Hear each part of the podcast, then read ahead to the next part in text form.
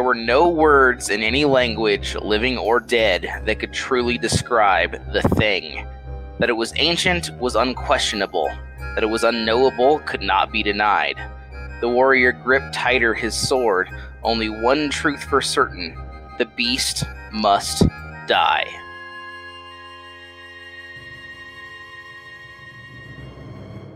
That is not dead which can eternal lie, and with strange eons, even death may die.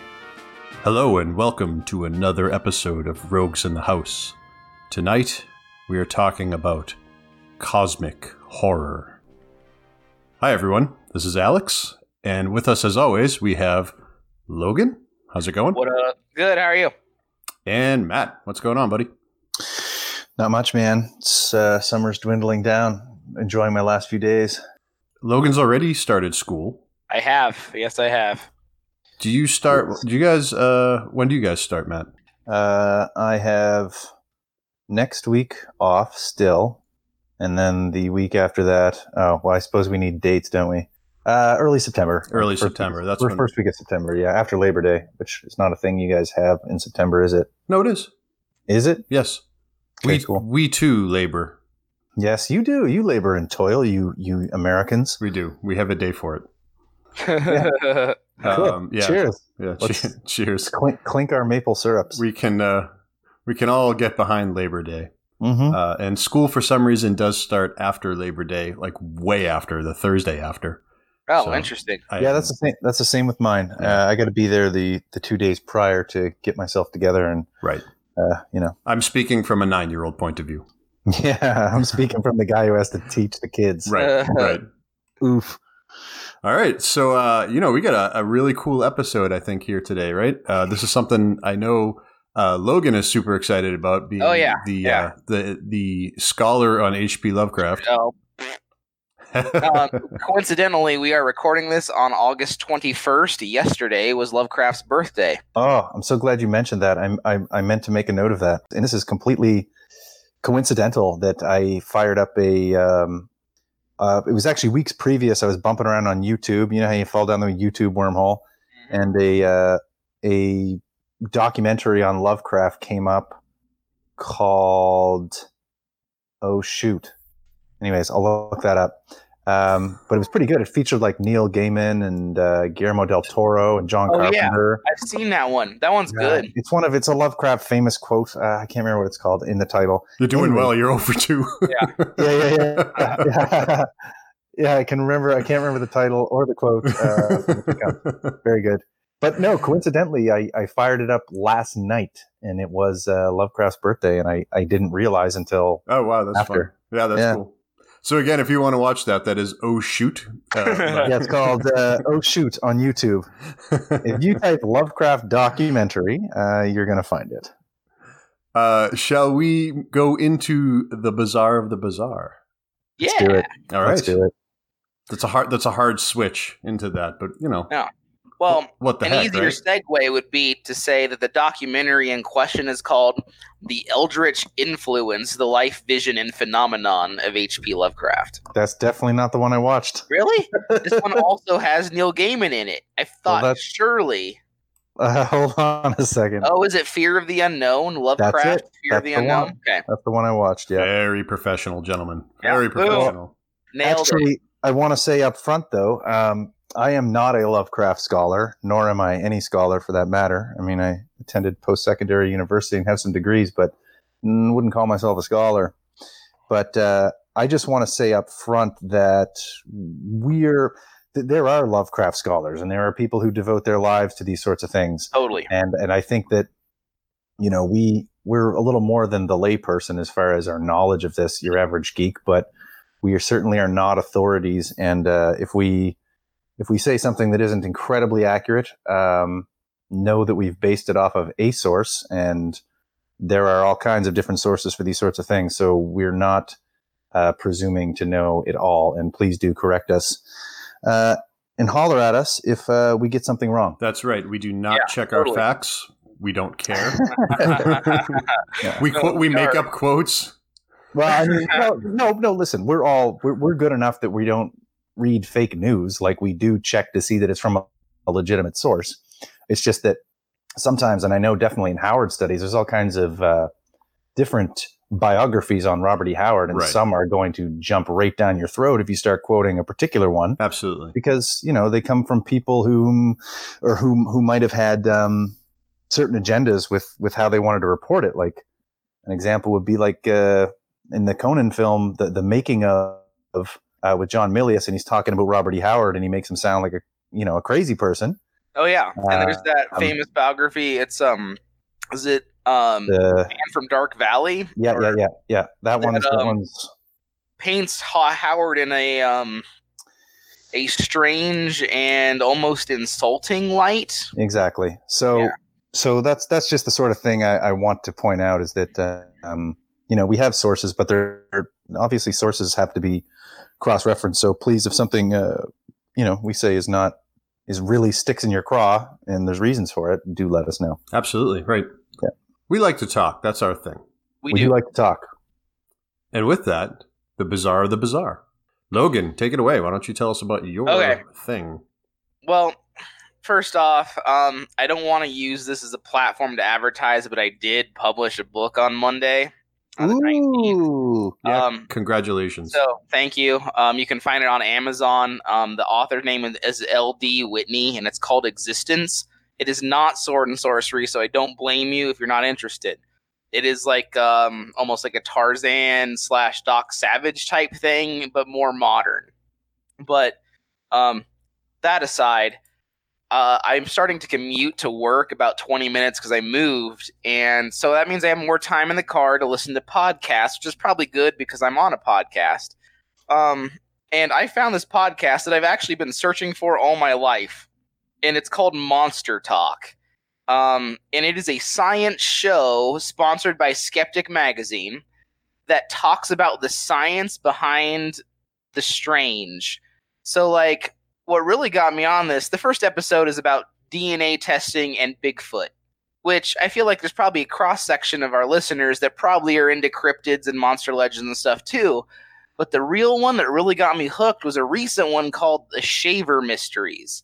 Now, the Shaver Mysteries are so they were written in uh, what is it? Is it Amazing Tales, which is a pulp magazine, and uh, they claimed that this guy Shaver had traveled into the Hollow Earth and had met the robots, the Deros and the Teros, and there's all these things, and it basically talks about the history of the Hollow Earth idea as a conspiracy with the inclusion of the advent of UFO culture. And it's all tied into weird tales. Like Robert E. Howard and Lovecraft are mentioned numerous times in episode one of two. And even if you're not into the cryptid stuff, uh, which other episodes are, but there, I highly recommend listening to the Shaver episodes because uh, you will. It's just like a, it's like a who's who of the transition from weird tales to actual sci-fi, and how, um, like what we consider like hard sci-fi, um, real sci-fi, kind of try to distance itself from the crazies, quote unquote. They were all about aliens and conspiracy theories with the pulp adventure type stuff. It's fascinating. And the rest of the podcasts that I've listened to are also really good if you like science. It's not just like a beast hunter or whatever, like going out trying to solve the mystery. It's looking at the legend and talking about the science, if this was plausible, and talking about why it's not really plausible. So there's my there's my thing. I dig it. I like it. I might check that out myself. Yeah, that sounds cool. Um, so I guess I'll go next. Um, so I think Logan, you'll probably want to chime in on this one. Uh, I have dived back in a little bit uh, into Thundarr the Barbarian. For those of you who do not know, Thunder. yeah, and his fabulous sun sword. Uh, I'm I'm I'm endeavoring to watch all of the. I think there's two seasons, Mhm. uh, and I want to kind of revisit all the episodes. And uh, I guess it's probably more uh, Sword and Planet, I guess ish. Yeah, I mean, yeah. Uh, but you know, it, it takes place in um, well, the the Earth essentially is thrown off kilter by a passing comet in the 90s. Uh, it like and- shatters them. yeah, and it essentially it essentially resets um, evolution to some degree. uh, and it's you know I think two thousand or three thousand years later, uh, and there's a mix of uh, well Thundarr the barbarian uh, and his uh, Wookiee esque friend Ookla the Totally Mok. Not Chewbacca. Yeah, totally not Chewbacca. Uh, and Ariel, the uh, the sorceress, and it is a, a marriage of uh, science and sorcery, which is, I believe, actually something that they say in the in the in the yeah, lines and it's itself. like an age of sorcery and super, Super science. science. That's right. Uh, and I love it. It's it's completely wacky. It's like it's everything that I would love. Uh, you could see. I think it predated He Man, so I think did. um, It did. I think He Man Thunder took some. predated He-Man? I believe it did. Really? Yeah, and I think He Man uh, lifted a little bit off of that. Yeah, you Yeah. can totally tell. Yeah, you can totally Which tell. It's not bad. Not criticizing He-Man. No, no, no, no. But yeah. And, and it's funny actually because I'm going to segue for a second. I watched the. Uh, have you guys seen on Netflix uh, the toys that made us? The Yes. He-Man Not episode. Have you watched the Yes. He-Man episode? Yeah, I did. They don't mention Thundarr at all. And No, they're not going to do that. Probably right, probably not. But I mean, it's it's just funny. If you sit down and watch any Thundarr episode, you're like, "Holy crap, this is." Did they did they mention Conan the Barbarian on that? Do you remember? Uh, I don't think they did by name, or if they did, it was just in passing, saying you know that was in the Yeah, yeah. movies, and you know that was sort of the big rage right now. Because I think they did on there was a there was a documentary on Netflix as well about Mhm. He-Man, Masters of the Universe, um, and I feel like they did mention that. I mean, obviously there is that sort of uh, crossing history between the two.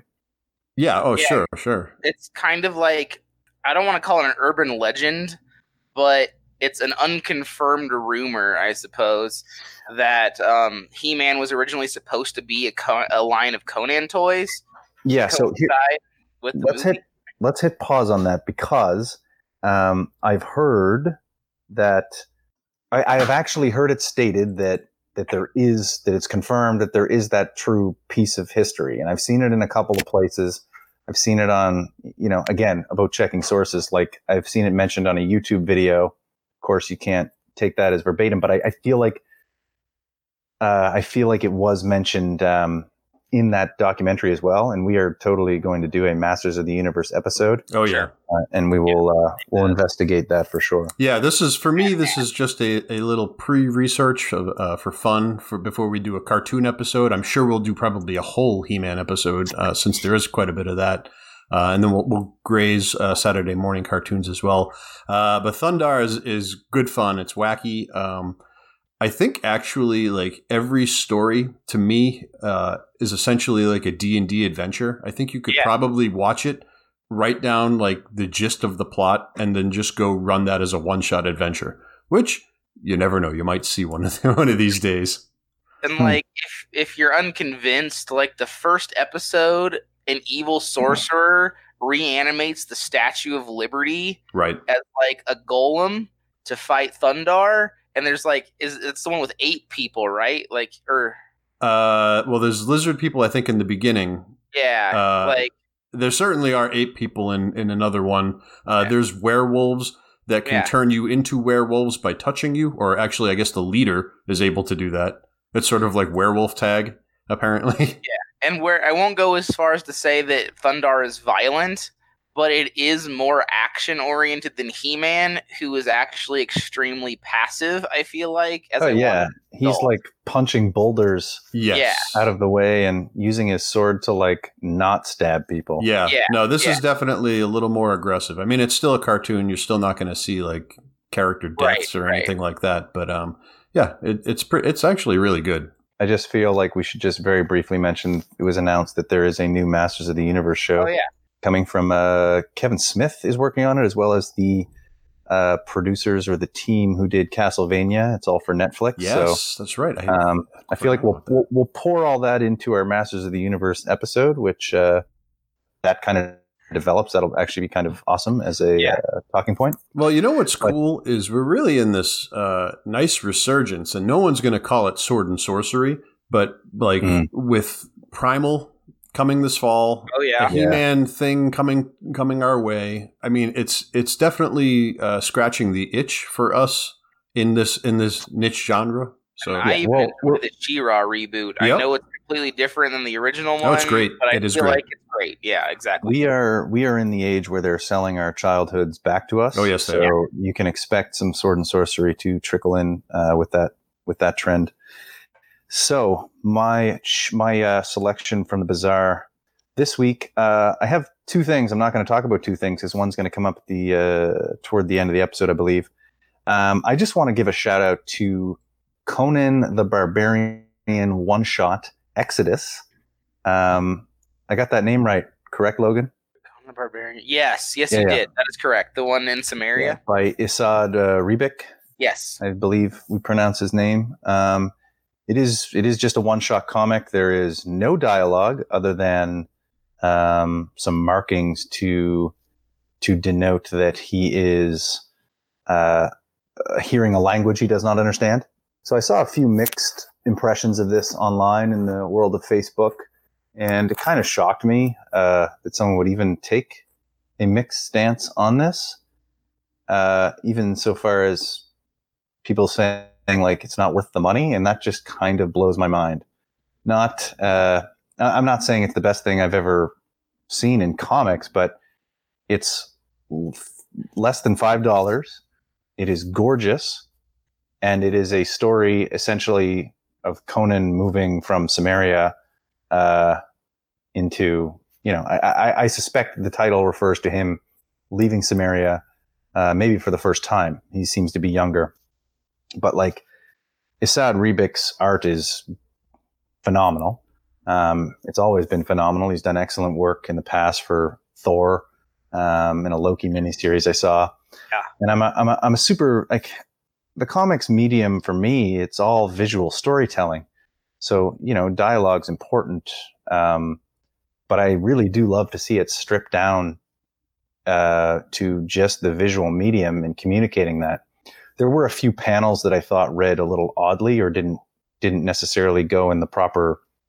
Uh, the, the sequence was a bit jarring, but I mean to say that it's not worth your money or to not recommend it to me is kind of madness. It's a special treat, and I suggest seeking it out. Um, you'll read it quickly, but it is the sort of thing that like you're paying for the art that, that is that is on the page there and it's absolutely worth the you know even if it takes you 10 minutes to gaze at it you might pick it up again another time um, i hope to see more of it uh, i would love to see uh, a one shot every year from that artist um, maybe we will maybe we won't but if you have sort of been you know on the fence or you have not liked the conan's return to marvel thus far um, that is a very cool comic that deserves to be on your shelf.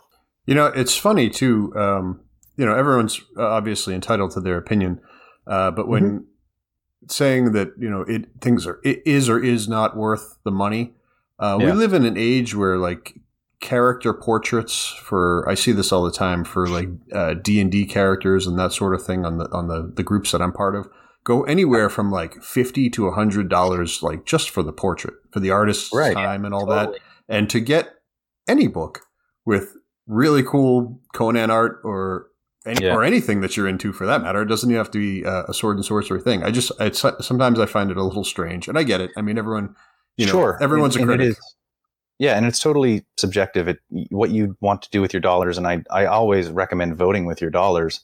It's just I just sometimes I don't understand people's expectations of things. Like you guys saw the other day, I I posted uh, artwork. Like I went out of my way on a Sunday to go to a comic convention so that I could uh, give some money to local artists commissioning their work, so I can later put it in, you know, my short story collection. But I like to pay an artist fifty dollars for an hour or more of their work makes sense to me. It is a specialized skill. It's a specialized trade. Like Yeah. they deserve to be paid. And of course, not everyone can afford that, and we assign you know different values to things. But I, I don't know. I just I, I sometimes feel like you, you you got to pay for the skills. People have developed them over their lifetime. They're you know anyway. Yep, no, but I mean, it's true. But that's a whole other platform that we could talk about. It is. Yeah, it is. Why don't we? Uh, why don't we dive into cosmic horror? Yes, let's do it. Yeah. I'm psyched. Now, Um, I, I want to start the, like. Sorry, I, I'm just really excited about this You- episode. do it. Um, so I just want to clarify. Yeah. This is how I came to Sword and Sorcery. Um, I love Robert E. Howard as a writer. He is probably my favorite writer. I think he is superior to H.P. Lovecraft in many ways. But as far as influence on my outlook on the world, I think H.P. Lovecraft had the most impact on me as a person.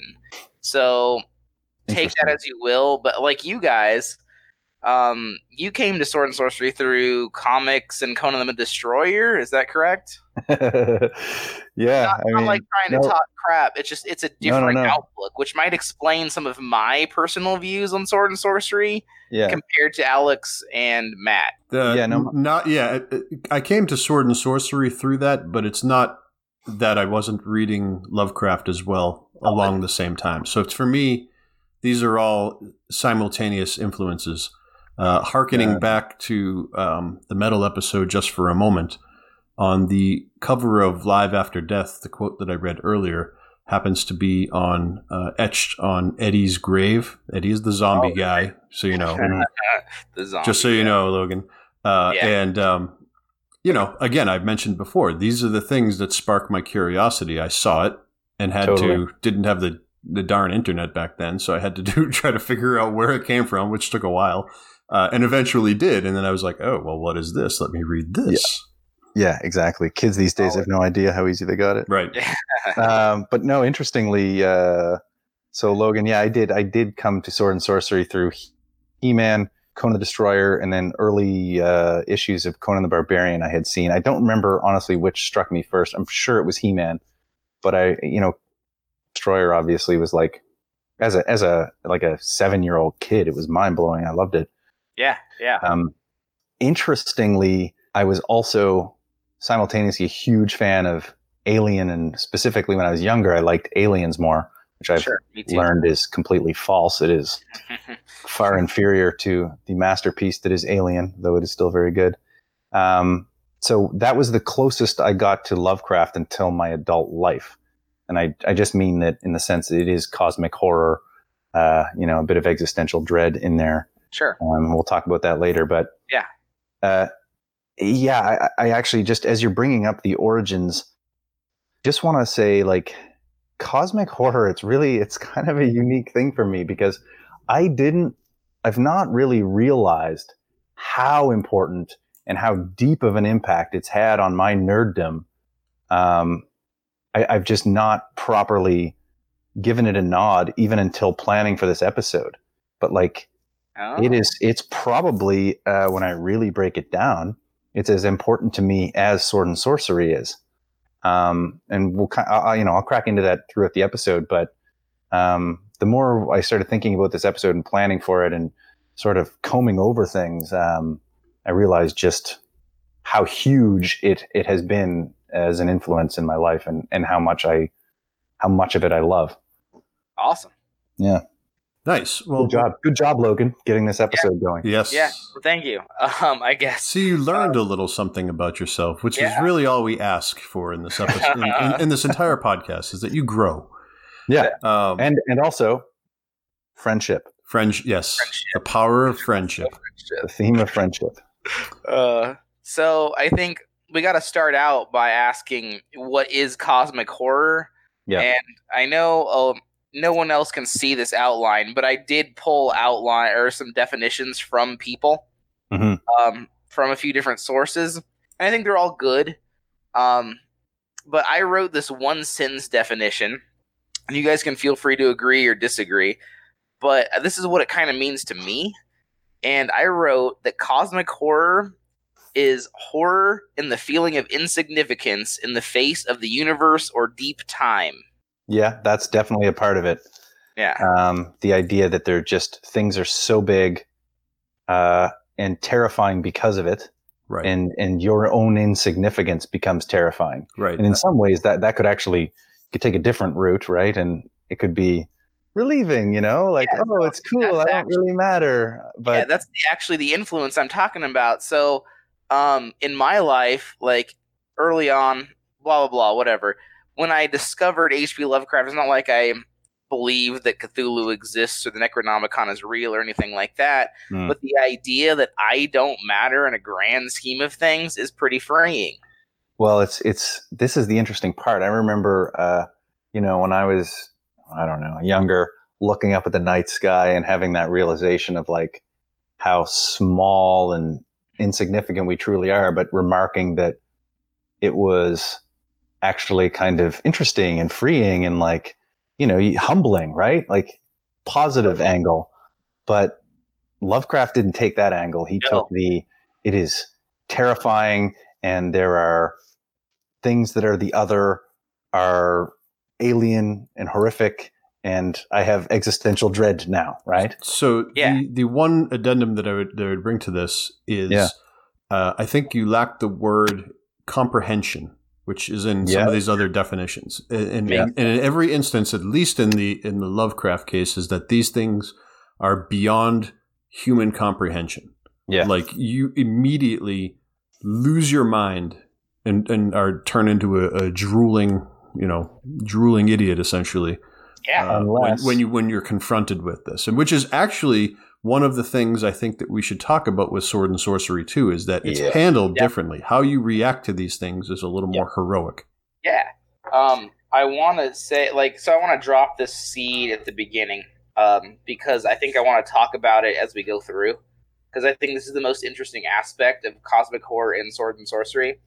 Um, H.P. Lovecraft invented this in a time where science was very imperfect, and he believed that the more science discovered, the scarier the universe would become. And I think that reflects in how Sword and Sorcery uses cosmic horror, which I want to get to later. That's just my own personal theory. Yeah, I, I mean, I think, uh, and part of what I was watching on that documentary last night was um, the idea that science, certain breakthroughs were changing and they were sort of plumbing different depths at the time that were, I think, frightening him or, um, you know, contributing to his paranoia. Um, and I don't, this is the part where I'm nervous of, uh, you know, having conflicting um, sort of uh, scholarly evidence, but he he he came to this with other things other than the science. You know, Yes. his intellectual dread. It's that his mother um, wasn't hugging him. His dad went insane. he and- had night terrors that he suffered his entire life. Yeah, Lovecraft did. Yeah. Um, did, but I mean, his, his dad was, again, this is according to this documentary, um, was admitted and he, he sort of went insane um, and died of syphilis, I think. Yeah, I think you're right.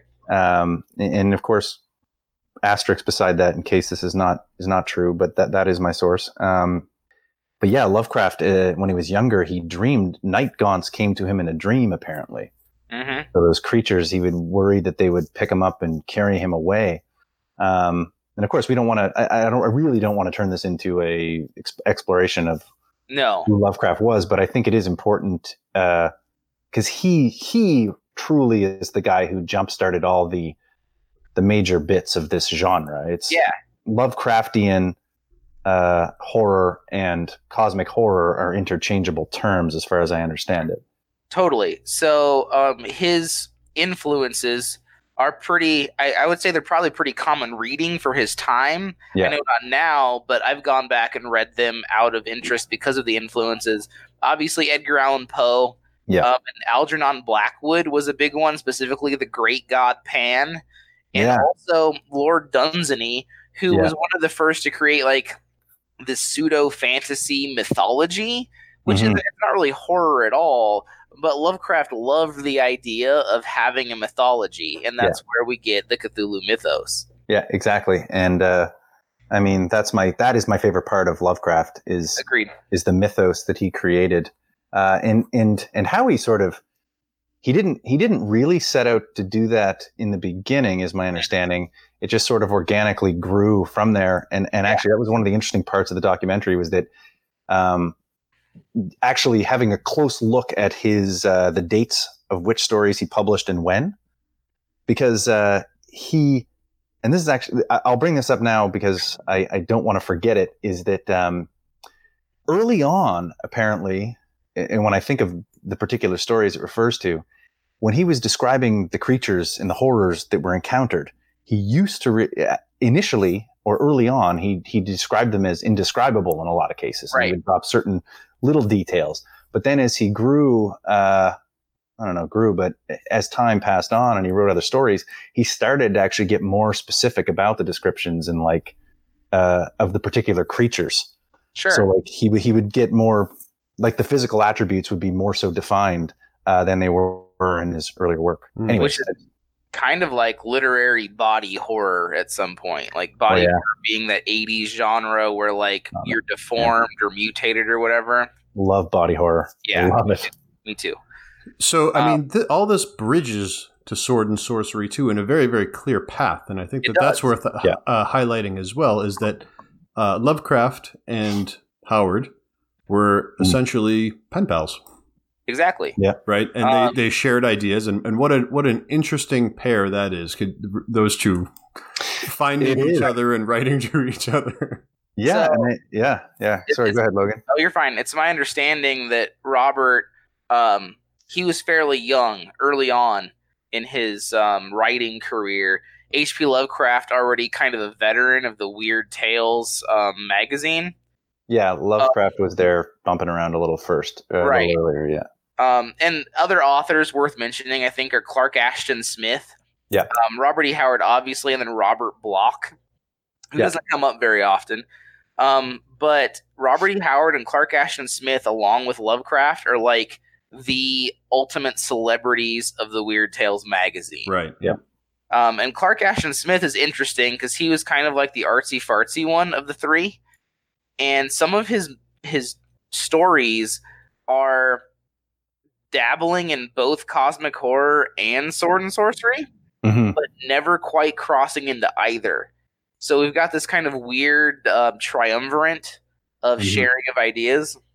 Uh, then, yeah, Um, he encouraged this like sharing of worlds um, because both Clark Ashton Smith's Hyperborea and Robert E. Howard's Hyperborean Age show up in Lovecraft stories. Um, Yeah. Valusia from Kull also shows up in a Lovecraft story. Yeah. Uh, so he was encouraging this active building of a timeline or a universe with his friends and pen pals. yeah. Which, like an in, inside joke for them. And, and what's interesting about that, Matt, I'm sorry, I, I think No, no, I'm no, go ahead. you, go ahead. is that this practice is so common now. Yeah. right i mean and that's that may be one of the first times that or at least one of the most uh, highlighted first times that this has happened amongst authors and abo- amongst uh, creators right because now it Yeah. happens you know uh, on, It's- on it's all the freaking MCU, man. yeah r- exactly Well, that it is. It Yeah. is. uh, it is the your original whole MCU in that yep sense. your whole d&d um, multiverse that they sort of put together is Yeah. just all these heads that have like kind of spun into this this thing and now they have celebrities writing for it as we've talked about. Uh, and this idea of kind of this, this shared cosmology and this shared universe uh, really you know has very very strong roots here. Well, imagine imagine how rad it would be for any sword and sorcery or weird fiction fans if you know a premium cable network like Oh HBO or something produced a weird tales show. Yeah. oh You man know, where it's just that Yeah, that shared that shared universe. Like I feel like the public at large wouldn't even bat an eye unless, of course, it was really good. But Right. like, imagine how hard we would all nerd out over Oh, something yeah. like that. i think that i think that warrants you using your tv executive voice Yeah. uh, listen here. Is that the one? yes that, that would- that's the one that's the one also Chi- also chicago gangster but go ahead I, I- I got nothing. Weird Tales, 1930s. We're going to get it all together. The Necronomicon. It's in every episode. Serpent Ringer set. That- Love it. that was That's it that's it it. Yeah. bag it and That's tag it fantastic. so Uh. Robert E. Howard is there early on in the create like the use of this cosmic horror. Um, and Robert E. Howard, we all know, is like the father of sword and sorcery. Um, if H.P. Lovecraft is the father, or maybe I should say like the head cultist of of cosmic horror, Robert E. Howard is like the um, the war chief of sword and sorcery. Yeah, so I, I I'm not actually looking at your outline, and I don't want to get us That's totally off course, but I feel like now would be a good time to look at uh, or to segue over to how, how cool it is to see how a guy like Howard comes in and sort of takes cosmic horror and uh, I, I, am trying to come up with a with a clever way to put this. He's almost just like uh, there's like a nameless horror in front of him, and then he rips his shirt off and he's like, "Come at me, bro." Right. Yeah. You know what I mean? He's like, nah. Like that's kind of Nah. yeah. Like I just think of that scene, and, and it depends because there's a few stories I, I kind of want to touch on as far as uh, how sword and sorcery handles this. But uh, when I think of Xuthal of the Dusk or Yep, the Slithering absolutely. Shadow, you know when when Conan fights Thog, you know this is like a nameless horror. If this was a Lovecraft uh, creature, it would probably show up toward the end of the tale, Yep. and then your protagonist would be a gibbering madman by the end of it yeah. but not Conan, and not No. that's not the way Howard's going to play this, right? He has muscular barbarian dude face this thing down, stab the hell out of it, have pieces of his flesh ripped off hmm till he's near death, and then you know walks it off. Of course, he gets a little of that golden wine, but we'll, we'll forget about that. Yeah, right. But healing you know that that that to me exemplifies the not only how obviously sword and sorcery can deal with this and still take those genre elements and make them work but it also just sort of uh, gives a real it gives a real sense of uh, might over madness Right. you know? That, that's the, Yeah. that's the kernel of it. Is that uh, Lovecraftian horror is you're reduced to, as you said, a, a sort of a gibbering mass, uh, Yeah. and sword and sorcery, you're heroic, yeah Right. and and you're you are we already know that they're going to be the victor. Uh, Yeah. But you're not reading I would for put an, that. I, I would put an asterisk by that but we'll we'll look at that asterisk Sure. throughout the, Yep. throughout the episode H.P. Lovecraft and Robert E. Howard wrote back and forth to each other on this subject many times, Hmm. where Howard was just a believer in the indomitable will of the human. Yeah. Whereas um, Lovecraft obviously thinks that the human is fragile, and the the analysis of these letters that I, I read again asterisked on this um, they basically refer to it as kind of like a pissing contest. Lovecraft is like, I created this horror that's so mind boggling it drives you insane. And then Robert E. Howard's like, oh yeah, Conan cuts it in half. Kind of back and forth. yeah, yeah. Right. Yeah, and and honestly, this is where like I would love to have a scholar on board who has Mhm. combed through the the correspondence between the two. That's that's one of my big failings at this point is not having read all those letters. But like, I'd love to know if there were any of those pokes or yeah, you know, right.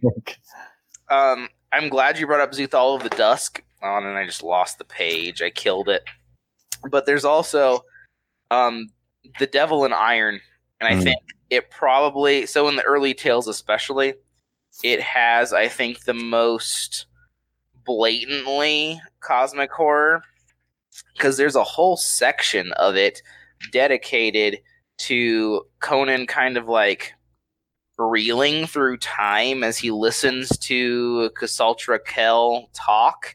And it ends with this says all this rolled in a terrible panorama before Conan's consciousness as he crouched beside a tapestried wall.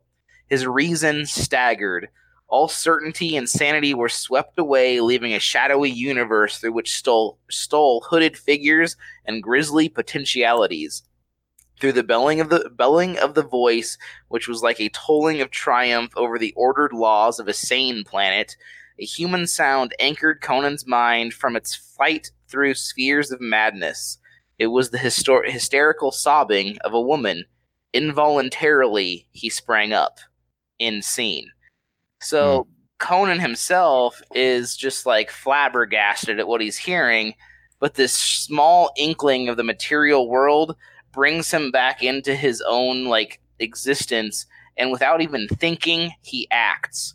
He doesn't contemplate the truths that he's just been revealed. It doesn't like cripple his mind. He's just i got i gotta go do something. Yeah.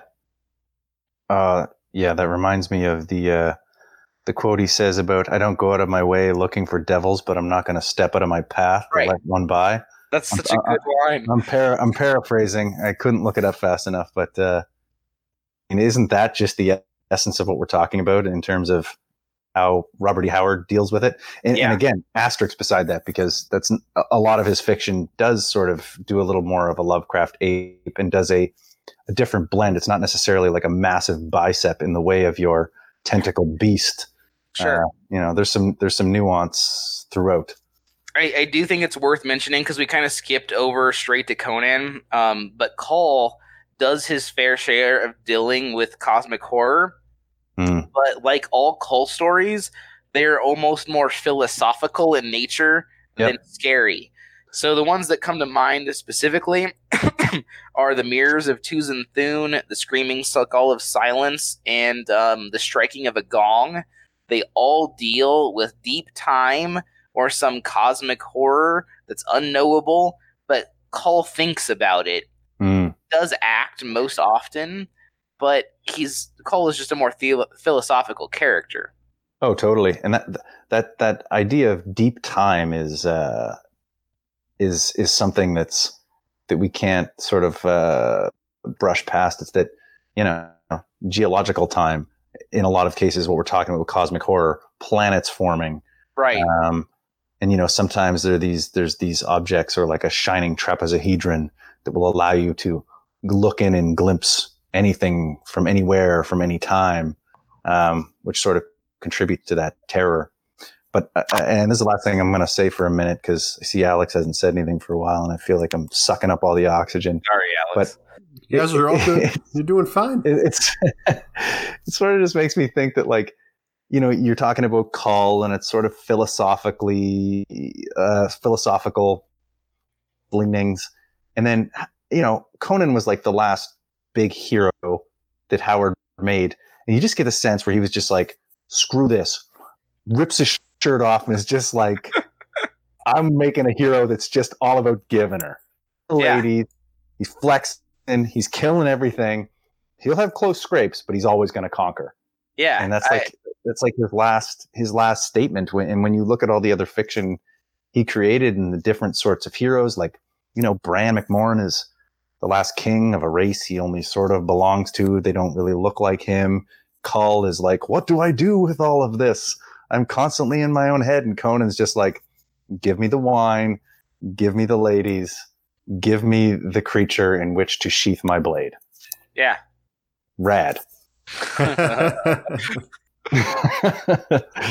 There, there's another. Uh, this isn't, I think, on our on our list here, but I wanted to bring up um, the use of of items uh, Yeah. within Lovecraftian horror and uh, sword and sorcery, like recurring items, which I think is uh, very tangential and very related.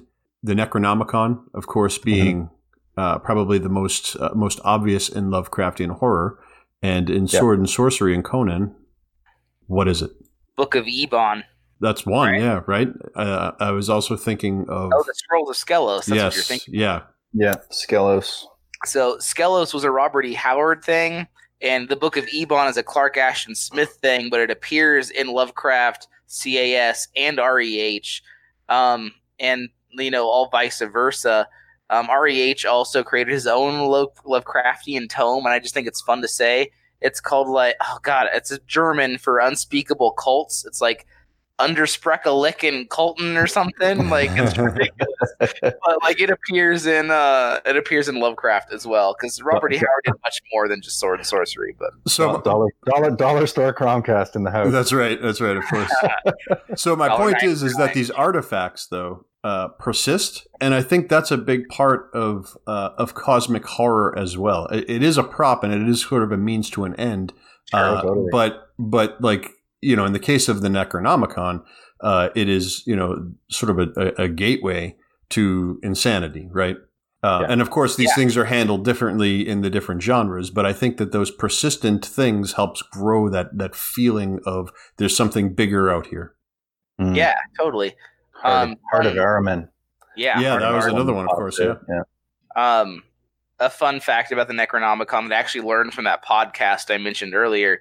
Um, Lovecraft was always very open that it was fiction, but still, it doesn't stop people from believing, oh, the Necronomicon is real, blah blah blah. Um, he hated that.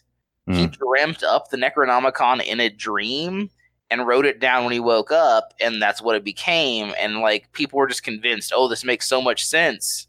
And in the same time that um, I want to say like occultism and theosophy were a big deal, and that played a lot of part into what people wanted to believe about it. But he hated that. Interesting. Yeah. He's a local boy as well. I'd Oh, like yeah, to for point out. Lovecraft country, aren't you? Yep. Well, not not quite, but close enough. Uh, I Well, live I I live about forty five minutes away from Arkham. Oh, dang. Wait, wait, wait, wait. Not a real place, right? Not a real place. No. but uh, but Uh, Miskatonic, uh, I am a, I am I have a actual. I should have brought it out for this. You got a PhD, don't you? I have Yeah, a Miskatonic uh, University coffee mug. Oh, that's so cool. Yes. Yeah, Yeah. that- that's rad. it's like a nice collegiate coffee mug. Shoot, man, that would be a good meeting spot. They do uh, Necronomicon. Yeah. Oh uh, yeah. which is too far. That's not that far from me, Alex. I could meet you there. Yep. Yep. All right, That'd be we'll fun. talk about it. Yeah. He's like, yep, yep. I could actually do that very easily. I could Go do ahead. that. I I, I could you. go. Yeah. It's a lot easier Uh, than uh, some other ships we've talked about. Yeah, yeah. Uh, so let's let's uh, move on a little bit. Um, and I like how you guys have coined the Silver Age of sword and sorcery. Yeah. That like I, if nothing else, I feel like we should have like rights on that. Is that our thing? Yeah, I think so.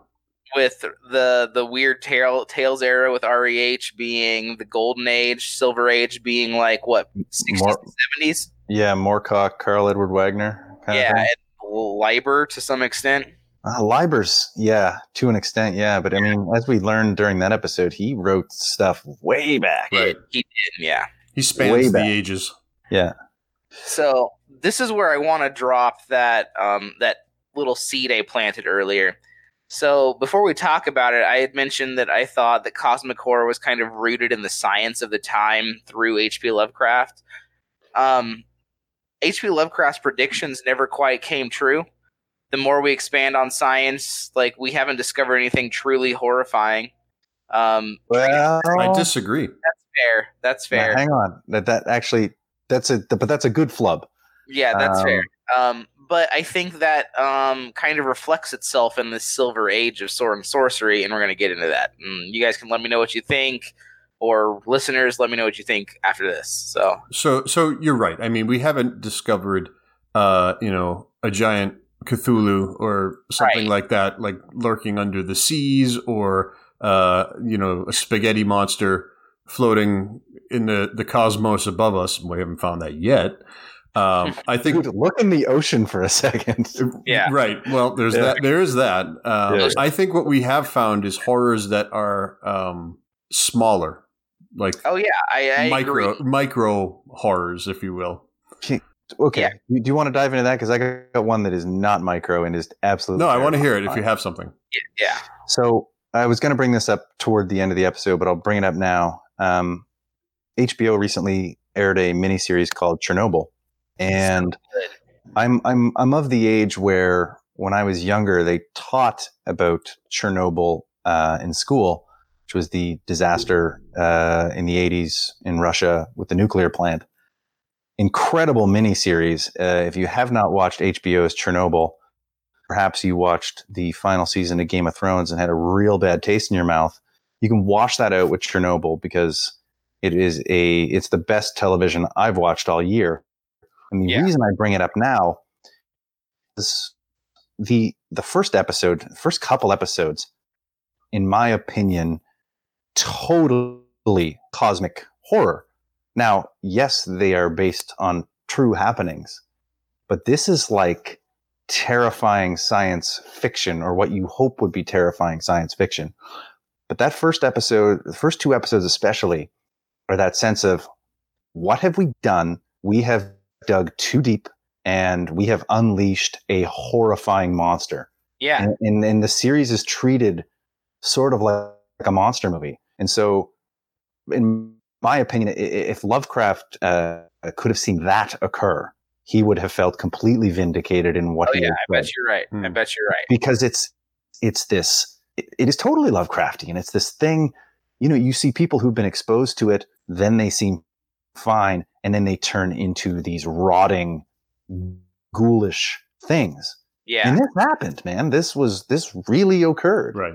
Uh, and and as we record this, it sounds like there might be another mini situation happening in the Russian parts. I don't know if you've heard about this, I but am not. well, look I'll, into it. I'll have to look that up when we get. Sounds, sounds So- like a yeah. I was going to say, I think you're supporting what I was saying about uh, it being on the small scale, right? I'm talking about uh, as time has gone on, we've developed uh, weapons that are so horrifying sure. and and, and and even not weapons. I mean, honest to God, like science that has gone wrong, like this, right? Yeah. I mean, Yeah. like that. And that's more what I'm. T- that's more what I'm talking about. It isn't necessarily uh, a cosmic horror, but we have some sort of a.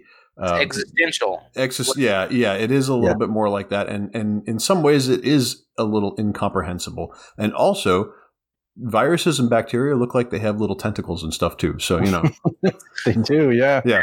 So yeah, Um, I guess we, we, we haven't faced uh, we haven't actually faced extinction head on just yet. We're not all dead, um, but but you're right. Um, it's so- coming. so I, I guess that makes it smaller. Yeah, don't worry. We, we might be dead by the time. the this good thing is, is this podcast will persist even past even past uh, Al extinction. Gore made it so the internet will always be. Yeah, Um, but anyway, Silver Age of Sword and Sorcery. I want to start with Kane because I think Kane is an interesting figure, maybe a little bit more in this aspect than Elric.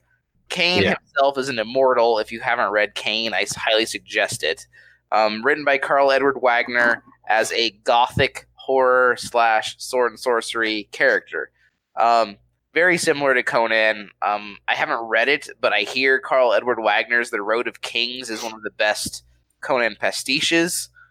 So I think, Uh, yeah, eh, it's, okay. it's it's it's good. It's not. Uh, I think I like John C. Hocking's Emerald Lotus better, sure. and I actually prefer. Uh, I'll shout out to our boy Scott Oden on this one. Yeah, I, yeah. I That's fair. I think his prose is the uh, you know A listener actually li- uh, emailed us earlier today, this morning. I got it when I woke up, and I suggest he was like, Robert E. Howard's so good, it left a void. And I just can't find anything. I was like, well, you got to get the Marvel comics and read the Scott Oden mini series or the novella because it's the closest thing you're going to get to a modern Howard. yeah. The main the question you have to ask yourself is, have you read the prose? yeah. yes. do you even do you even prose, bro? Uh, But yeah, Karl Anyway. Wagner Kane. Um, Yeah. and I'm not I'm not sure I agree with you necessarily that he's uh, very Conan like. I think he has aspects, but um, he's a big buff dude. He he kills things. He he's likes stupidly buff. And actually, can I just say this for a second, just on Yeah. record? I see. Uh, I'm in a Karl Edward Wagner group on Facebook, and you know they'll probably catch wind of this podcast at some point. But like I, I often see that silly uh, conversation that comes up, like, "Who do you cast as Kane?" And everyone's like, "That guy wouldn't work. He's not six foot tall and Yeah. 300 pounds of muscle as described." And I'm like, "Do you know what a six foot tall person who weighs 300 pounds of muscle looks like?" a moron. They are a mutant. yeah, they don't How exist. take- You can't. You You can't. You cannot. You can't take that person seriously when words are coming out of their mouth. No, You can't. no, and I, So I it's like agree. just, Um, just calm that down a bit. It's an adaptation. Okay, move on. Sorry. no, you're fine. They themselves are a cosmic horror. Yeah, well, which is uh, what I want to say because uh, Uh, I don't know why that tickled me. so because Kane, being an immortal, has existed in like from the beginning of the creation of humans in in Kane's lore, and specifically in the novel or novella, depending on you know its size, um, he I think almost qualifies as a cosmic horror himself, especially in the deep time kind of scenario, because there's a whole bunch of dialogue that's all about is this the real Kane from like ancient legend, the pirate Kane? right, Red Kane. Yeah, Red Kane the pirate, Yeah, and he fits the description of this like ancient legend that devastated the shores of this island kingdom. And people are constantly worried that somehow, despite supposedly being dead, Kane or Red Kane has come back. And it's true, it is Kane, and some of the characters find that out later. And like I don't want to say they're driven to insanity, but they're definitely like, what the f- going on. Yeah, that's really interesting. Actually, I, I hadn't really considered that Kane himself is the cosmic terror in those Yeah. tales. When you look at that, uh, you know, you you take that point of view. He is he is the thing that he's Right. the threat. despite This the it. like tentacle aliens with laser firing submarines in the bottom of the ocean, the Right. real core is Kane. Kane, the megalomaniac who is immortal and will Yeah, stomp around const- Right. several yeah, times. constantly trying to figure out how to control the, the world and get revenge on this mad god that created him. Like, if you read some of the short stories, Kane's ultimate goal is literally to kill what I guess we would call the Christian god, although it's heavily implied it's an alien in Kane. Um, but like that's Yeah. his jam. I think I think Wagner was uh, having his cake and eating it too in terms of uh, the actual motivations and origins. Right. I think there's a lot of debate around. You know, obviously they do take it back to the biblical stance, but there's a lot of uh, other intimations happening there, and I th- and I think too. I think Wagner wasn't completely decided. I think he he might have he might have his whims might have changed uh, had he persisted with Kane, and you know Yeah, yeah. you know, he, he might have changed the script on that, but uh, that that is for another episode. A lot of the because we have to do a Kane episode. So, Um, um, anything else you would you also would deals with uh, the cosmic horror, similar in a way to Elric. I kind of want to combine the two. Um, they he always tries to use the cosmic horror to his own, um, to his own devices. Yeah. which is similar to Elric because Elric calls upon these these ancient gods many times. But Elric's cosmic entities are almost like Greek gods, which we talked about in the Elric episode they're less this unknowable alien thing Yeah, they're very definable. show up. They're But very. yeah, I, they're- I, I would have a very tough time saying cosmic horror in the same sentence. Yeah. And, and I'm not the most well read when it comes to Elric. I, Right, I neither admit that. But it seems like everything is very tangible. sure. Yeah. Um, there is one short story in the novel Sailor on the Seas of Fate because I've only read the first two, where these like extra dimensional witch twins that are definitely described as Lovecraftian horrors exist on this island outside of time. And Elric goes with aspects of himself from other dimensions to go kill it. Um, and it is a very Lovecraftian cosmic horror type entity, but the Greek god esque kind of things show up way more often than these Lovecraftian entities. Uh, so, oh, I wanted to mention as well uh, and the Grey Mouser because I think they kind of fall in that whole Elric. Um, the way, or at least the way that I view Elric in this in this category, uh, is that the cosmic entities that they come across, um, and Sheelba and Ningauble, I guess, uh, would be would would fall in that category. Really, again, are more tangible than um, what I think I would define as cosmic horror um, you know, I I think that they've kind of. Are we all, all good? He's uh, Yeah, we're all good. I muted myself. yeah. Um, I realized I put something in the freezer I was not supposed to put in the freezer. I'm really sorry. I'm muted too. You're both muted. I'm like, uh, I'm running out of air here. Shoot. I'm sorry. Oh man, no. Sorry. Uh, yep. So I might leave that in. I think that was pretty Yeah. pretty Yeah, ridiculous. Carry on. Fuck. oh lord. Anyway, yeah. So Nim, nim gobbling. Yes. Yeah. So, so I think uh, poor Fafhrd and the Grey Mouse are on this show. They get they get their butts kicked all the time. Yeah, they do. Um, so yeah, I, I think that they are.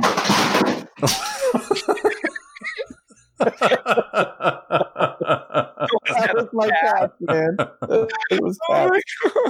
Oh oh Lord, maybe we just should move on. no, man! Leave that in. Leave that in. Carry on. uh, yes. Um, Matt's cat just apparently uh, went ape. Yeah. Yeah, wild my on- one cat.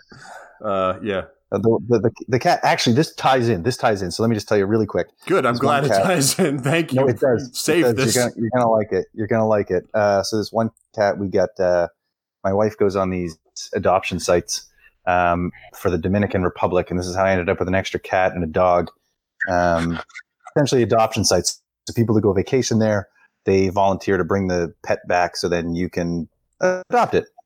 Oh, sure. So, cat, he comes back. He's an awesome cat. I love him. Um, but he came back with a little present, uh, which was wife one night came out. This is around time we first got him. In the darkness, in the gloom of the hallway, she sees something wavering from his hindquarters. Tapeworm, Gross. massive Oh. thing. Disgusting. Oh. And so, Oh, and so, how's that for body horror, right? so uh, gross. anyways, she brought him to the vet and they excised the demon or exorcised the demon. And then uh, she actually brought it back in like a flask. And this thing was like probably nine inches long and horrifying. Yeah. Horrifying creature. And if you, a tapeworm, like you can like break a piece off and the thing just keeps on living. Yeah. Yes, they, it'll it'll regenerate too, doesn't it? Yeah, Yeah. yeah, exactly. So, so the way and the only way you can really get it is if you either consume the feces of an animal that has it, or you consume an animal that's the host. So this thing is a hunter, and he was probably slain. Well, I know he was. They said he was all the wildlife around the area where they had him was like dying out because he was slaying lizards and, and mice. So, Oh wow. Good for him. So I mean, public, that's public that's service connection, isn't it? announcement here: don't eat animals' poop. And Don't consume the host. Don't This- consume the host. so, since since uh, the cat craziness did happen, we might as well bring up uh, Cats of Ulthar, which is uh, H.P. Lovecraft's story as well. Sure. Yes, it is. Yeah, but yes, so um, Fafhrd and the Grey Mouser, um, very similar to Elric in that their cosmic entities are relatable as far as humans go, right? Yeah, I mean, right. It's it's not incomprehensible, exactly. Uh, and you know, I think we've we've kind of hit it before that with other authors, even though that they may be triumphant against the uh, these cosmic horrors, uh, again, like the, the Conan or something like that. Uh, i he still is reeling from the experience. Uh, Yes. mentally, or- and that doesn't seem to happen as much um, with a lot of like with the Elrics and uh, to my recollection, Fafhrd and the Grey Mouser as well. Uh, Yeah, I, I, I oh. think the, the issue I have with Fafhrd and the Grey Mouser, um, in it being considered uh, cosmic horror. I mean, obviously, we wouldn't think of the tales as that, but the the traces we see is just they're just too damn charming. Yeah. The stories Yes. are too damn charming. It's more of a to buddy really- cop thing than it is Yeah. anything else. Like or like buddy rogue thing. yeah. However, Again- you know, so Sheelba and Ningauble fit the uh, the visual description. Oh yeah, Sure. the thousand eyes of and the that. sightless. I- exactly, exactly. Yeah. So I think Yeah. that they sort of they- they paint that picture for sure, um, and then they sort of have their own uh, level of charm, if you will. yeah, yeah. That brings us to the modern era. Uh, do we before we do, though, what Yeah. about? Uh, I just want to briefly mention Worms of the Earth because I Oh, think yeah, it, I think yeah. it- I think it closes the circle in a way. Um, I keep. I- I think it is my. It's definitely my favorite non Conan Howard story. Um, but I think it might be my favorite Robert E. Howard story. Um, I'll maybe get into that a little bit why uh, in the next piece here. I guess it's just that the marriage between fantasy and horror to me is drastic. It, it, it's of huge significance, and that story I feel like is the best example that I can think of. Period.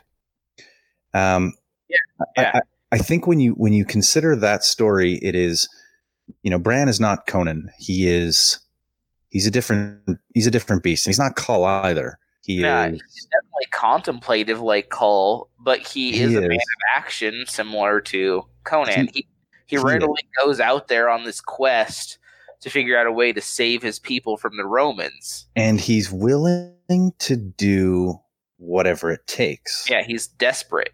He's he's unscrupulous as far as his approach. It doesn't mean he's not he doesn't reflect on it. He doesn't it doesn't stain him, but he does it. And and that's what I find so fascinating about this tale is that Worms of the Earth is somewhat tantalizing in that we don't really know what happens afterwards. Yeah, Because at the end of this story, you know, he he makes basically a bargain or a deal with these creatures, these degenerates uh, beneath the earth who are capable of burrowing uh, underneath Roman structures and and seizing a victim. And anyways, for you know, Bran comes to this. He seeks the services of a witch. Um, and then he goes to the the mirror of Dagon. So we even have a Lovecraftian god uh, injected in here. Fun fact: like for those of you who have the Del Rey editions, there's a draft, and the Yeah. draft of it actually directly mentions Cthulhu in it. Yeah. Similarly, Cthulhu is mentioned in the draft of Phoenix on the Sword, I believe. Yes, um, as one of the statues in the Hall of Epimetheus. So we can see that sort of cross pollination there. Um, but with with Worms of the Earth, he Bran he ends up he lies with this woman, this witch woman, to seek her favor to figure out how to get in contact with these worms of the earth. There's a black stone involved. Um, he he goes beneath this lake. He's he seeks the favor. He he gets he gets these terrible things on his side, and in the end, he's kind of remorseful for the vengeance that he's got. And the witch basically tells him they're going to come back and they are going to they're going to seek you out again because you you took the favor of these beings. And Kull rides off and or sorry, uh, Bran rides off and he's you know, he reflects on it. He even hits the witch. He's just like gets he, he has to remove himself from the situation. So he takes action. This is after cutting off the head of the guy Sulla, whom he was uh, seeking vengeance on. And what's interesting there is that the worms don't kill him; they just drive him mad. Yeah, they drive they drive him mad, and they One he's does the basic killing. right. He's brought basically crawling up to Bran, who then chops his head off. In this whole scene, you get the sense that it deeply disturbs him. He's not like, haha, I finally got my vengeance. He's like, damn it, I paid a price, and I don't know Yeah. what this is going to mean for me. And he's remorseful about it. So, for me, when we when we look at this whole piece, like obviously Conan in Cosmic Terror is whatever. He ripped my skin off and I sent that beast back. If it bleeds, we can kill it, kind of thing, right? But Bran's a different story. He he dabbles here. He sees how awful and and black the, these forces are, um, and he he rides away with the threat that it might come back for him, which to me is just tantalizing. Like I I, I would love to know what happens next with him. Yeah, Um, and that's kind of like the end of his story. yeah, that's it, man. That's that's it. I mean, we all- really, like you said earlier, we really only get a couple stories that actually follow Bran. I think that's an important element too. So two things as you, that came to mind as you as you were telling all that uh, is one, you know, the ending matters when it comes to cosmic horror. If it Yeah. if it ties up neat and pretty, uh, it, it it's it's. I'm not going to say it doesn't have cosmic horror in it because Conan does, but I mean it, it, it's more heavily emphasized. If it has Mm. that little bit of, I mean, by true Lovecraftian rules, right? It's it's more of that. Uh, and then the second thing that I wanted to to mention was that I think that there's um, somewhat of a direct proportion uh, in terms of setting to uh, cosmic horror, and in that the more grounded and real the world is, I think the easier you can achieve uh, a feel of of true cosmic horror. Oh yeah, and that, that is to say that you know if if gods are interacting with the world, you know, and it's all very visible and and upfront, like uh, or demons for that matter, in the case of like Elric, I think you take a step away from cosmic horror and it starts to become something else. Yeah, that's an excellent point. Um, the more i- i- if it's not grounded, then the terror doesn't show up. Exactly. Everything everything's too everything's too fantastical at Exactly. that point. Yep. Th- And that's why that's why Lovecraft is what it is, is because these are just regular people, often too inquisitive for their own good, and they uncover something that they shouldn't have uncovered. Right, and what Lovecraft did is he he injected it into his actual world. You know, what I Exactly. mean, yeah. he- I mean, it, it was modern day for him. Yeah. right, and he, he put fictional names on the settings eventually, but um, it was really about taking those concepts that he had found, and, and I feel like this is maybe uh, I might not have my facts straight on this, but uh, Lord Dunsay Dunsany. Uh, Dunsany, sorry. Yeah. Uh, uh, like were his gods? He he had a whole fictional setting, yes. anyways, didn't he? Pegana. Yeah. yeah Which so so was like Lovecraft a, sort of like a corruption of Pangea, kind of playing on that idea of like a past that we didn't know. right. But Lovecraft just said it in his back. He, he said it in his backyard. Right. Yes. Or so, or Right. you know, And and this this ties into the next point that we, we kind of had on the list here was uh like was there a, is there a shift and I think what you meant when you asked the question Logan why the change uh it- the change in the way that it's depicted is perhaps what you meant and I think that that's part of it I think that writers Yeah. started to embrace a um, more fantastic setting in a lot of ways Yeah. I Uh, can see and, and and that sort of dilutes the effect. Um, certainly, there's been a, a large resurgence in that, and I know that you'll probably want, want you want to get into that in the modern age. But I think that there was a period of time where, you know, that I guess that whole thing sort of had its arc, and then knowing your pantheon became really the thing. Like your your pantheon was part of how you would sell your book series in a way. Yeah. You know, like Tiamat was a very very threatening thing, and you got to know Tiamat. You know what I mean? Excellent. Um, so yeah, modern age. Um, I want to Mhm. start out with this in that I think both cosmic horror and sword and sorcery have n- have not been treated well. I want to. I think that's what I want to say in the modern age. I in, think in the mass market. Right. Yes, in the mass market. Um, I think sword and sorcery has been mostly boiled down to buff dudes and topless chicks, which is a huge disservice. And I think that cosmic horror has been boiled down to look, my monster has tentacles. It's H.P. Lovecraft. Uh, I see what you're saying. Okay, um, you mean that the cliches have done that? Yes. sure. Yeah. Uh, Because I, I, I would argue that, like, of course, there's still great examples Of in course, there, but yes. maybe maybe you have to dig. But I guess these those tropes or uh, whatever we want to call them, the the, the cliches or the uh, yeah, it's the best word I got for it right now.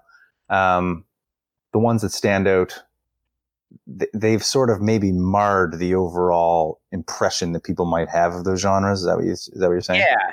Um, in that like, so I, I it happens a lot in RPGs because I mean RPGs are born out of Dungeons and Dragons. Really, Dungeons and Dragons is a magic heavy setting where H.P. Lovecraft, in a lot of his stories, went out of his way to make sure that the that people understood that it wasn't magic they were seeing; it was a science that wasn't known. It was all about the science. But if you look at like the even the um, Call of Cthulhu RPG, like the, the the big one by Chaosium, it's got a magic system in it.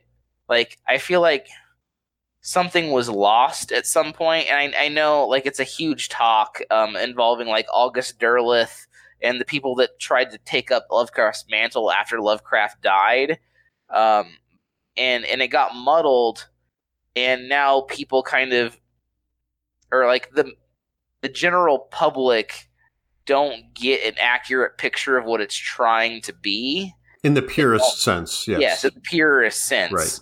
Um, like we often, I'm not going to name any names of products. I don't want to bash anybody, but there's a particular Weird West RPG that we talked about that you brought up to me, Alex. And the cover of the book is just Cthulhu in a cowboy outfit. like- That's that's not any of those things. Like yeah. I just, yeah, So so yeah, you're you're you're taking objection to watering these things down, yeah. I mean, not necessarily I- I- objection. It has its its place. right? it just dismays me that people are like, "Oh, this is Lovecraft." No, it's not really. Is it cool? Sure. Well, it's like yeah, I mean, a, a Lovecraft, a Cthulhu plush doll is right. it has the capacity to annoy, but by the same token, I mean that's just nerd. That's nerddom. Yes, right. You know, You know? You, you called me a gatekeeper in the last episode, so no, this is turn definitely, turnabout is fair play, my friend. Yeah, this is definitely me being gatekeepy. I totally understand that upon self reflection. I thought about that as I was saying it and before I said it. Um, I, but like the pulps get such a bad rap. Sword, sorcery, cosmic horror, even early sci-fi. They get a bad rap because it's just oh, this is junk entertainment that people sold for ten cents a magazine. Right. But some of our greatest um, literary inventions are from the pulps. I've never read Faulkner. Like I get that he's important, but that's like I don't know, like there's- Cthulhu and aliens and swords and stuff like that's a huge part of pop culture. And I don't know what Faulkner contributed to pulp culture. Right. I mean, uh, So so this is not the Faulkner podcast. yeah, that is true. that's on next. Stay tuned. Well, I wanted to say though too. I think that like, you know, if we take objections lightly to Cthulhu plushies, or we feel like we're being gatekeepers at all, I- don't think actually any of us three are truly like that. I, I think Oh no. in some ways the reason we do this podcast is to sort of vent those feelings um, and to do it in such a way that isn't just a knee-jerk reaction on some comment section on the internet Right. like i'm exhausted by that as i've said before um, i think it's totally fine that if you're somebody who's spent a lot of time and a lot of energy and have poured a lot of love into a genre to be somewhat uh, bothered when you see it diluted or it, it you don't let it consume you and you also don't want to like close the gate so that others don't come in because they approached it in some way which you found objectionable it's like listen old man kick that crap to the curb because like you got to invite people in or Yeah. this whole thing dies Right. 100%. Right So what I wanted to say is that you know the whole gatekeeper mentality, and you mentioned the word diluting, uh, is actually sort of uh, silly in the sense that um, if Howard didn't um, dilute the the Lovecraft cosmology a little bit. You know, maybe there was some reader out there in the 1930s being like, "Yeah, see, see, he he took this thing, and I don't like what he did." Also, mob Yeah. Right, but you know what I mean. Like this Yeah. is that's No, the I idea. The whole idea was that it was a shared thing to begin with, and uh, you know that that much I do know. And, Well, the- and and pa- you know, past their their lives, it's still something that's growing and is being shared and is being used and and and uh, expounded upon. exactly it's, it's like we said it's like we said uh, earlier on um, the idea that lovecraft you know he creates these indescribable horrors and this existential dread and the idea is that your protagonist goes insane and howard's like uh no this dude rips his shirt off and stabs it Right. he doesn't rip his shirt off. And I'll tell you, Logan, if anyone was going to write about Cthulhu as a cowboy, you know who it would have been. Who is that? It would have been Howard.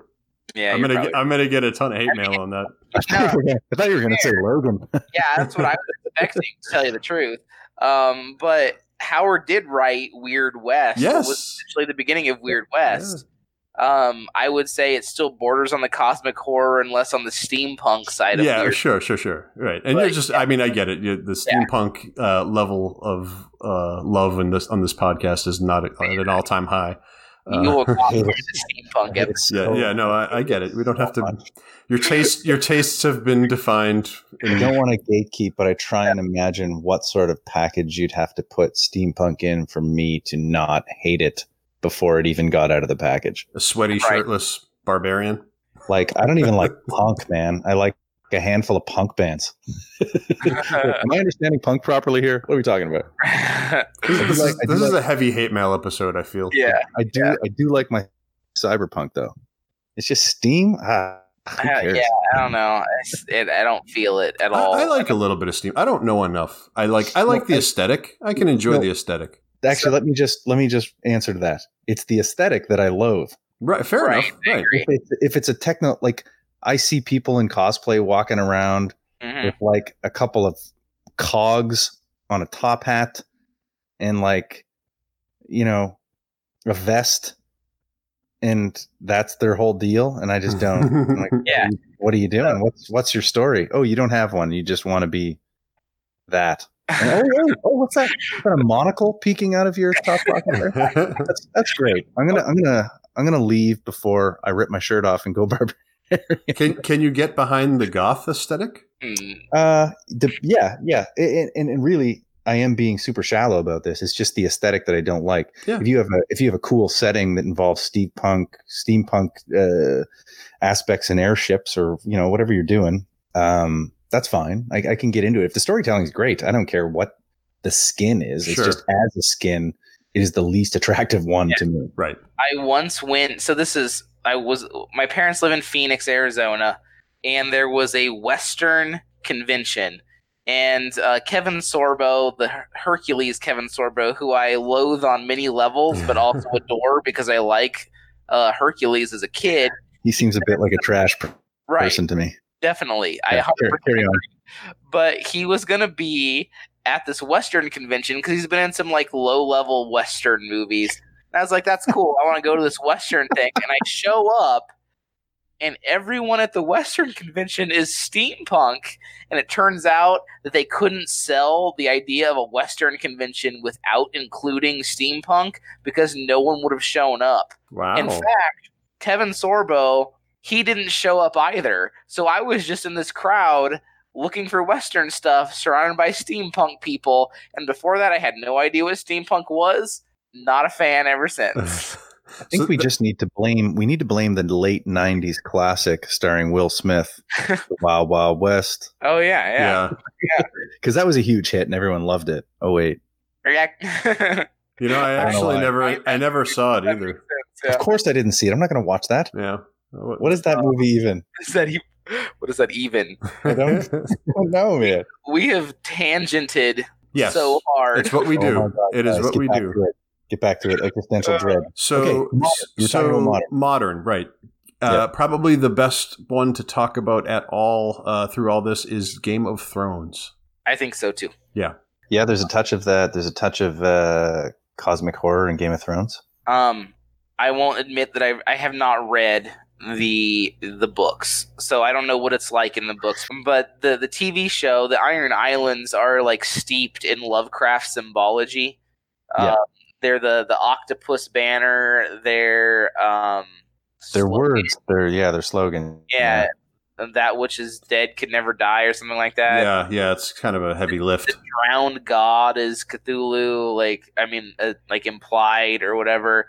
Um, but also like that fire god, Yeah, um, Red Woman's god, is, is Yeah. playing. Like whether or not you think that god is real or not, there's something going on there, and we don't understand what it is or what it wants. Right. Right. For me, my my the most uh, cosmic horror scene in that. Let, us talk about the show. Mhm. Um, and it actually, I, I would say that the White Walkers in a bit too, in terms of the Oh, weird yeah. symbols that they Right. they place on things is one thing, but uh, the one that stands out most to me is when Varys, the eunuch, uh, who's he talking to? I think he's talking to Tyrion, and he's mentioning. Uh, it was actually the scene where he's talking about the guy cut off his genitals and put it in the fire. Yeah, maybe it's I might be crossing wires, but he's talking about he was talking to he was basically ta- talking to the flames, whoever this this sorcerer was, and then he said that a voice talked back,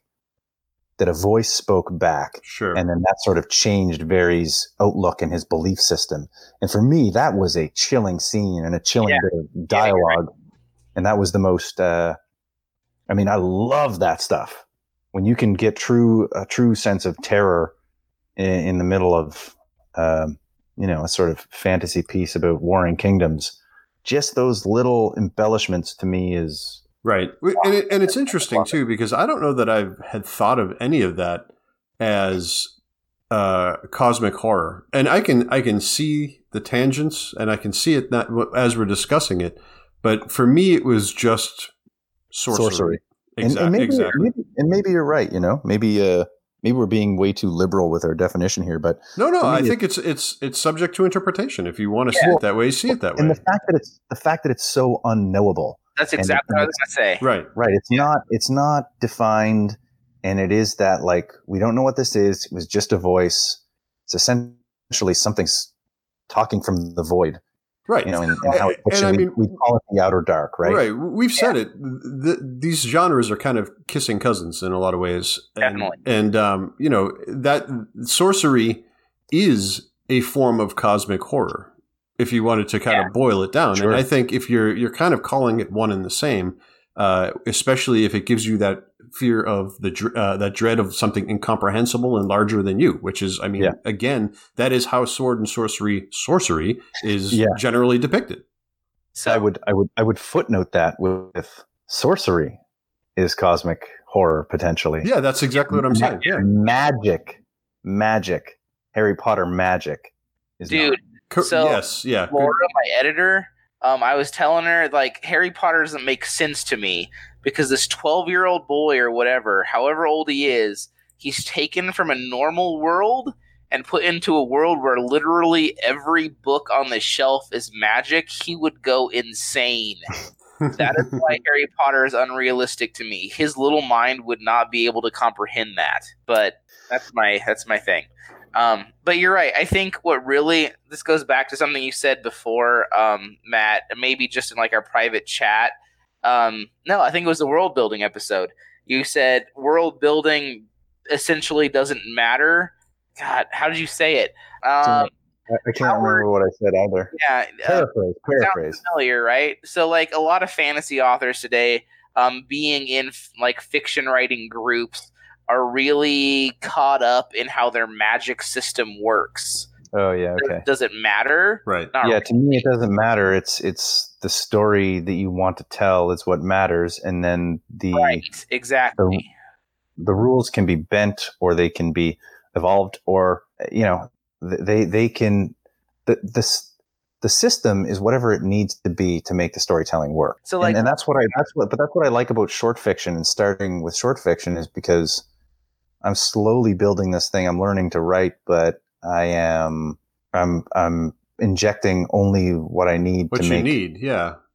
Yeah. Yeah. So, like- And then it, I, it'll- it's a it'll come pet peeve together. of mine, and I know that that's a, a very uh, Tolkien uh, esque thing where you know, you like. I think people get that from that idea. It's like they you, you must build out everything before writing, and Yeah. I disagree. and I yeah, I don't I don't love it. Like I don't I don't necessarily want to know. I, I mean, I guess it works for some genres, but I don't need to know how magic systems work. Although I will say uh, to counter my own argument. Um, as a kid, I, I've mentioned many times that I read um, the Dragonlance series, um, sort of as like my founding, one of my founding introductions to fantasy. And for a very long time after that, I had a hard time reading other uh, other books that didn't share that same well-defined magic system, with the exception of Sword and Sorcery Conan Tales, where uh, it was just accepted that this was an an unknown. Right. Mm. But anytime anyone else tried to define a magic system, I was like, "Nah, this that that doesn't compute." I like the one that I've read. Yeah. Yeah, whether we're talking Howard Lovecraft or George R. R. Martin, none of them lay out any kind of magic system. Right. Right. In So- fact, and I, would say as a reader, it's more off-putting to me for you to to come up with a magic system. It's more work for me too. Yeah, yeah, have it is to, more work. I I have can to imagine. interpret, but I'm I'm not I'm not I'm not opposed to it. And actually, when it comes together well, I'm it's really quite cool. It's just that it actually doesn't matter to me as a reader or or a writer. I and I understand that it does for some, and I support that. I just you know, anyways, Right. we are we Yeah. are tangenting again. So we talked about Game of Thrones. Um, some other things that come up in the more modern um, realm of things. Um, I mean, the Alien franchise. I think. Oh, Um, oh, what? Yeah, that's your jam. Oh god, the that's Alien another hour. Is Okay. right. Um, it's complicated. I think Alien, the movie Alien, is definitely a great example of cosmic horror. Aliens, probably not. I ignore that three and four exist. You shouldn't. like Alien Three is awesome. I just don't like Alien three very much. I love Alien Three. But- I won't get into that on this podcast, but I will support it until I die. going back full circle, and I actually do like Prometheus. I'm not a big fan of the one after that, but Prometheus clearly shows the um, Lovecraft infor- uh, inspiration. Into, Well, yeah, okay. So, yeah, Mountains of Madness, right? yeah, Uh, Mountains of Madness involves a team going into a mountain and finding that oh another race has totally been here and has populated and done all this These are stuff. biological slaves. Uh, and then body horror uh, Giant ensues. ones. There's definitely uh, there's definitely huge Lovecraft influence in uh, definitely the first Alien. Um, my God, I love those movies so much. Can I also bring up uh, Aquaman in even more recent Oh films? yes, please do. I Yeah, just Oh, so so they definitely have a uh, nice uh, shadow shadow over Innsmouth, Innsmouth, Innsmouth, depending on how you what part of the country you're from, I guess. F- feel to it. Um, you know, there's that whole scene where essentially he's fighting deep ones, yeah. um, it- it- like a whole the whole race of them apparently. And the trench or whatever they were. Yeah, the trench, yeah. trench. and uh, like it briefly goes over it, but the Atlanteans, after Atlantis falls into the ocean, the different like noble families change. So you've got like the mermaid fish people, you've got the crab people, and the trench noble family. They devolve, which is a very Lovecraftian slash Howard thing. They devolve into these like deep one fish people. So there, there's some Lovecraft in there too. And it's starring Conan the Barbarian. Yes, it is right. Wow. There's your connection there. Could we have Yeah. wrapped this up any better? No, not at all. So, Conan. any any final thoughts on the topic? It's too deep Uh, to cover in one episode. Not saying that we're going to necessarily go back. You might go insane. Here. You might. Yeah, we might go insane trying to do it. Um, there's a lot. Uh, we clearly aren't going to talk like we're a sword and sorcery pod- podcast. We're not going to have an episode dedicated to HPL. Um, we might We talk kind about it. we kind of just did though. We kind of just did. Yeah. It- Um, If we revisit, we would revisit with a guest who is extremely knowledgeable, yes. and we would have Well, to. yeah, and also I, I think we'll, we'll talk about like we'll talk about Kane again too, and sort of it'll come up organically as well. Yeah. Oh, for sure, Um, for sure. But I mean, in terms of something dedicated, and I think I'd like to do that too. I think I'd like to dig out a um, a, a Lovecraft scholar if we can find one. I would No, be that shouldn't be fascinated to that shouldn't be difficult. I know. Uh, No, Yeah. I'm, I'm. I got you scholars here. Yeah, I don't. I don't think there's a lot of challenge to it. I'm just simply saying that that would be the route that I'd want to go. Yeah. Um. So yeah. Yeah, that's um, that's our that's our H- the thing. How how we getting out of this? We're not yeah, because we have gone mad. I'm a gibbering fool. I have seen things you would not believe. I just saw something I don't believe. May your swords always remain sharp.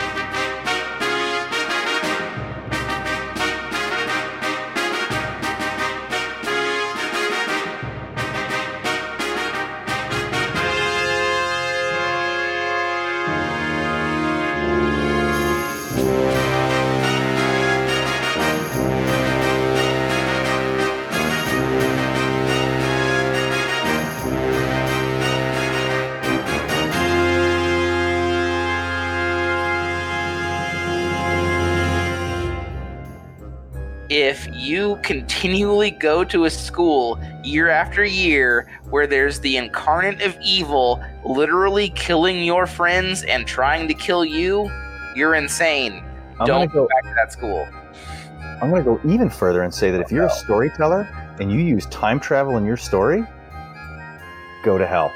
Yeah, I, I would agree with that It too. is 2019. And I'm also going to take it one Stop step it. further and say that if you are the incarnate of evil and the extent, uh, the the extensiveness of your plans is to take over a high school, I don't know. that, that doesn't sound like a good plan. If you're still listening to a podcast called Rogues in the House, all about sword and sorcery, and you have listened to the Harry Potter segment on the episode that was about cosmic horror, then the hell with you.